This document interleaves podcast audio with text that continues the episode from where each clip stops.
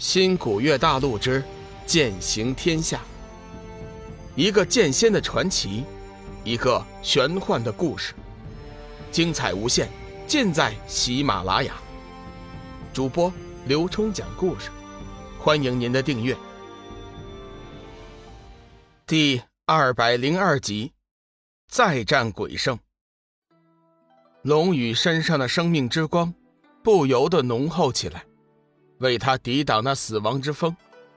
突然，空气中传来一丝波动，龙宇心生警觉，知道有人前来，急忙唤出光能剑护在身前。在这里，他不能有丝毫的大意。哈哈哈哈哈哈空气中传来一声大笑，没想到，你小子胆子真是不小。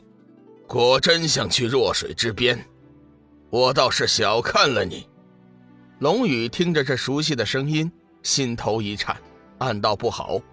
本以为自己能顺利的进入弱水之边，谁知道临到头来，还是被老对头昊天鬼圣给找到了。原来是昊天鬼圣啊！既然来了，何不现身呢？龙宇大声喝道。说话间，龙宇眼前的三丈之余。突然冒出了一阵黑雾，随后一圈人便出现在了他的周身。粗看之下，这些人少说也有百名之多。为首一人头戴王冠，身披黑色甲胄，身材高大魁梧，面容酷冷，长相英俊，五官极为精致，身上却散发着一股强大的邪气，深邃的眸子中闪烁着愤怒的异芒。此人正是黄泉之主。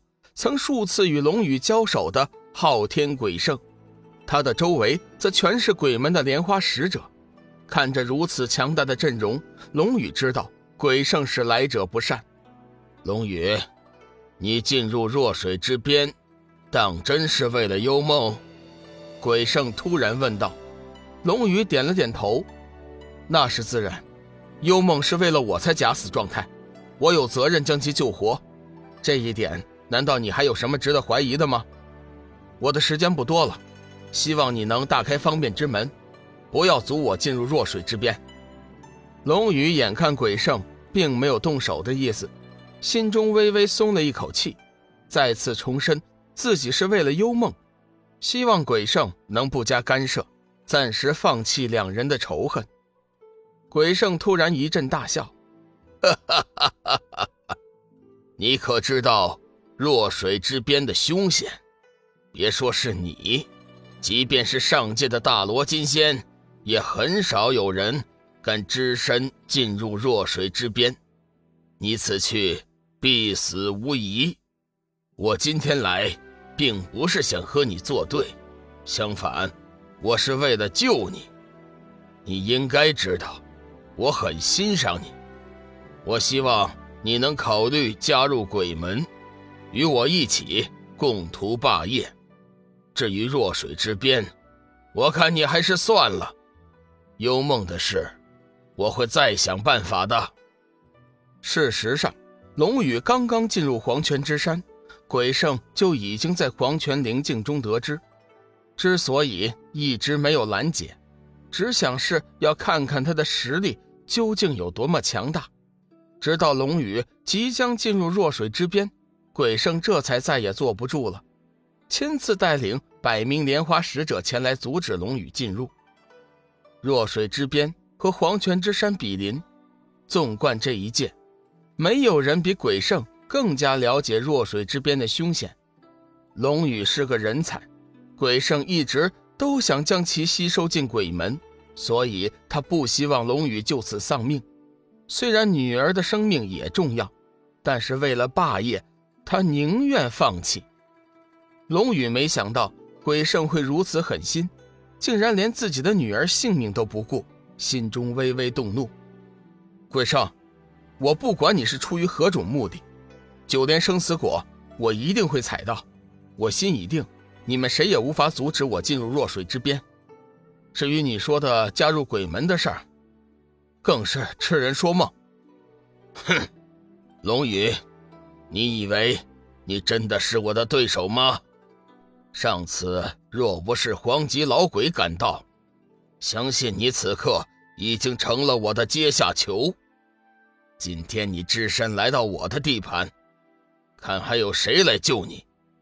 实话跟你说吧，我已经研制出了一种药水，只要是让你喝下，从今以后便会听命于我，所以我是不会让你去送死的。鬼圣直接说出了自己的目的。卑鄙！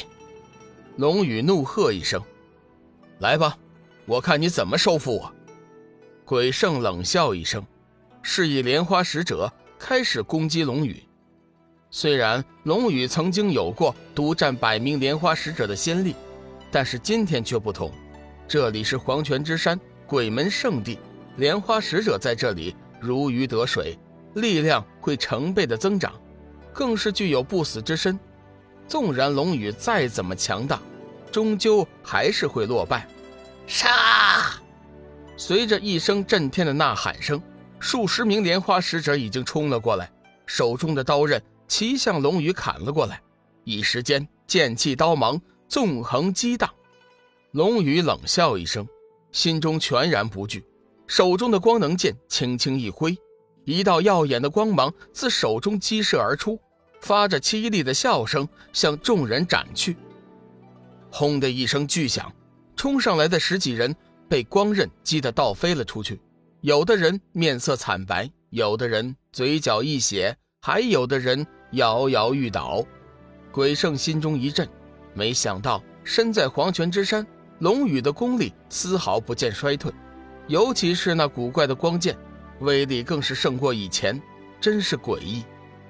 龙宇一战成功，心中也是大为欣慰，顿时信心大增，傲然道。鬼圣，有什么招式，还是快点使出来吧，小爷我全部接着。以前因为幽梦的关系，龙宇虽然与鬼圣势成水火，但是言语之间还未曾冒犯。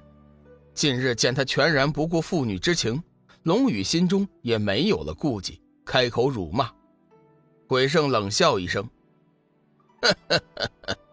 不知天高地厚的黄口小儿。”别以为击退了几个莲花使者，你就胜了，好戏还在后面。鬼圣的话音刚落，莲花使者的第二波攻击已经准备就绪。先前那些受伤的莲花使者，此时没有了伤痛的困扰，在这里他们有足够的死亡气息补充，只要不是瞬间灰飞烟灭，他们就是不死之身。龙宇眼见那些先前受伤的莲花使者瞬间痊愈。心中微微惊讶，知道今天的事情绝对不会那么的容易。轰隆隆的，场上响起了一阵轻微的雷声。龙宇加大了光能剑的威力，双手高高举起光能剑，快速的聚集着能量。光能剑的剑体突然渐渐变得清晰起来，隐隐有五彩霞光环绕。而后，随着龙宇的一声轻喝，光能剑发出一阵雷鸣，射出一道闪电。向着周围的莲花使者砸了过去，只听到轰隆几声，周围的莲花使者已经被砸中了许多，不过杀伤的力度却不是很大，除了几个当场化作齑粉以外，其他受伤的瞬间便又痊愈了。不过龙宇也看出了其中的端倪，只要是一击轰杀，那些莲花使者便再也不能复原，一连两次的失利。鬼圣终于放弃了用莲花使者收复龙宇的打算，决定由自己亲自出手。毕竟这些莲花使者都是鬼门的精英，数量也不是很多。如果再放任如此下去的话，吃亏的只能是他自己。龙宇，你确实让我感到惊讶，没想到身在黄泉之山，你的战斗力一点也没有减弱。